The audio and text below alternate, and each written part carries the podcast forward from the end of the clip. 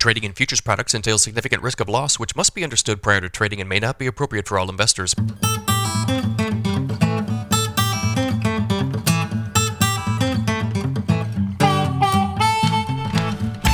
Good morning, everybody. It's Thursday, October 19th, 528 a.m. Central Time. December corn futures down a quarter cent at 491 and three quarters. November soybeans up three and a half at 1314 and a half. December Chicago wheat unchanged at 580 and a quarter. December Kansas City wheat down two at 668 and a half. December spring wheat down one and a half at 732. We've had some really good looking price action in the soybean market as of late. Let's start there. Soybean futures have rallied in recent sessions.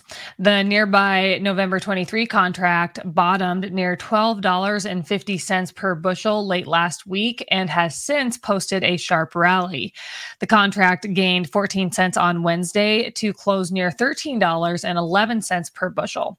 Speculative buyers have perhaps decided to trade a positive seasonal tendency. Some might also argue that the market is building weather premium premium as the South American growing season begins. I don't know that there is one singular reason for the soybean rally. I will say this if that was your harvest low last week at about 1250 November futures on October 11th, that would be pretty normal seasonally.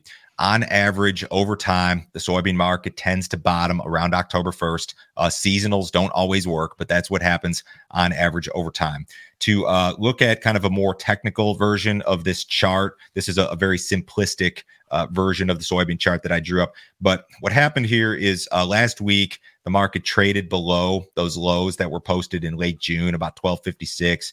Ran some stops down there, but was unable to really break out below that level. Now, just uh, as of yesterday, you had a trade above uh, kind of a, an old uh, downtrend line, and now maybe this this 1372 area is in play. Uh, there's no trade wrecks here, guys. This is just some food for thought, some visuals on the soybean market. Um, when you look at the supply and demand situation, there's a big divergence between the US situation and the global situation. So the US situation is projected to be very, very tight. USDA tells us that we're going to see a 5.25% stocks to use ratio. That's what's being projected right now. And that's super tight. That's actually tighter than what we've seen in each of the last three years. And what did you see in terms of prices the last three years? You saw soybeans very frequently in the 13, 14, 15, 16 dollar neighborhood, right? And now we're barely north of 13. So some might look at this and say the soybean market's underpriced because you know we're we're at an even tighter level of stocks to use. The flip side to this is that the global situation is uh, much more comfortable or bearish or loose. USDA projecting that the stocks to use ratio there is going to be north of 30%, and that would be the highest since the 2018 2019 marketing year. So you've got some some differences, some big differences between the US situation and the global situation. A lot of this global balance sheet deal that I'm showing you here hinges, of course, on South American production. So um, we don't know how big the Brazilian crop's going to be. We have projections out there. Yeah, it's going to be record big, but you need weather to cooperate, of course. And we're just getting started with the growing season. So maybe the speculator just wants to own some beans ahead of the uh, South American growing season. And uh, I believe large speculators or the funds are probably net long the market again in soybeans uh, real time here.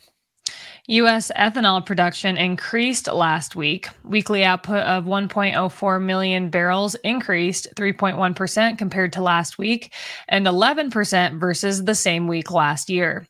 Ethanol stocks were pegged at 21.11 million barrels. The print declined 2% on the week and 3.4% compared to the same week last year.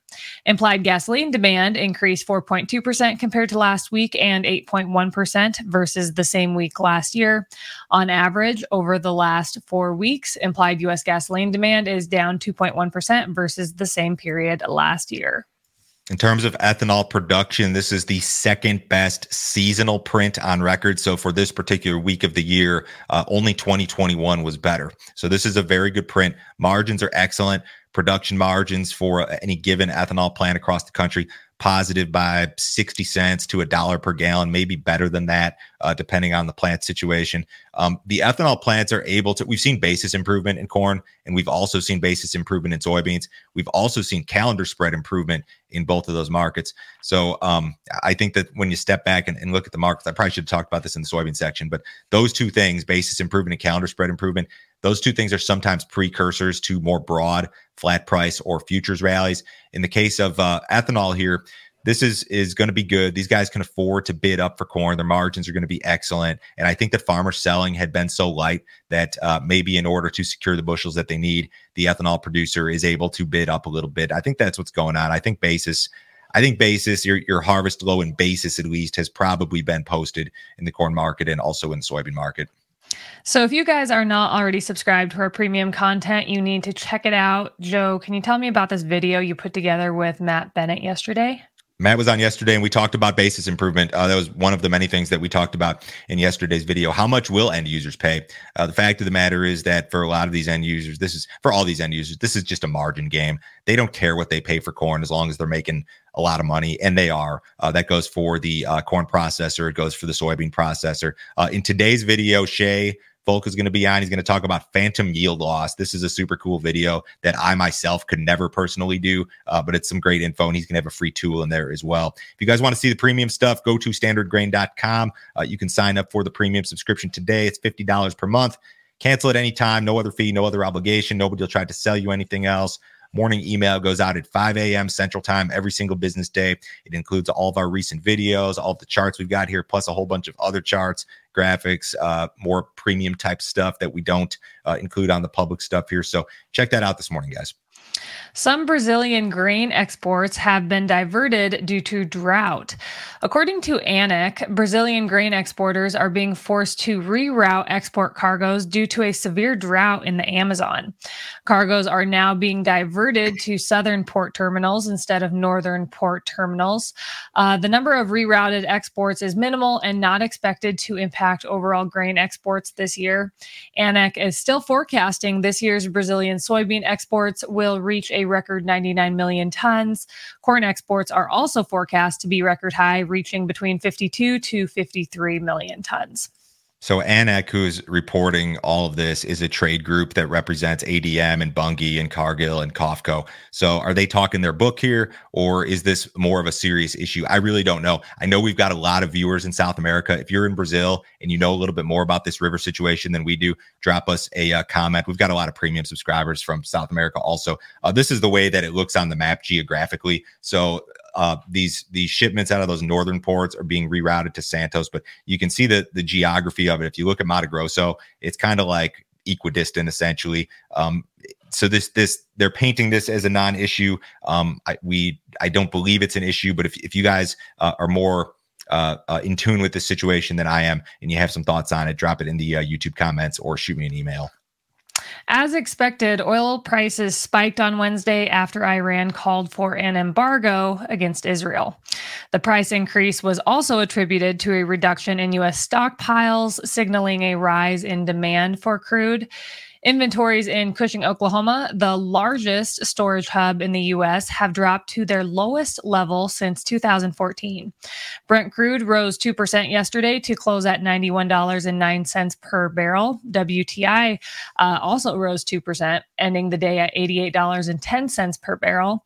Investors remain concerned over the potential impact on the global price of crude if Iran's production of 3.2 million barrels uh, per day were to be disrupted if you're a, a bull in the crude market or you're long the crude market as a speculator, honestly, I'd I'd assume you're probably kind of disappointed with the price action. Like we haven't been able to hold the trade above 90 bucks in WTI. We're lower this morning despite all these headlines. Uh, stronger crude is generally speaking a positive input as it relates to corn prices and soybean prices. It doesn't seem to be having that sort of impact uh, this go around though. USDA reported a flash sale of U.S. soybeans on Wednesday. U.S. exporters sold 132,000 metric tons of soybeans to China for delivery during the current marketing year. At risk of sounding like a broken record, this is just routine business. Again, it's not what we need to see. Uh, we're going to have our weekly export sales report out this morning, and we're looking for a good soybean number. Should be a million up to like 1.6.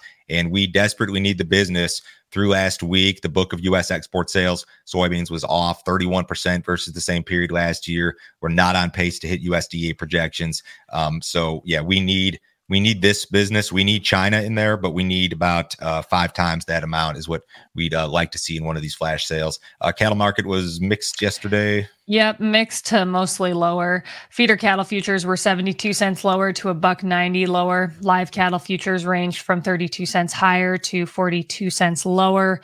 Choice box beef was a buck 28 lower on Wednesday, ending the day at 303.86. Select was 28 cents lower, closing at 278.35. Outside markets this morning, fairly quiet. US dollars about flat. Stocks are about flat. Bonds are off a little bit. Crude oil is down $1.27 at 86 bucks even in the December WTI. Have a great day today, guys. Uh, talk to you Friday.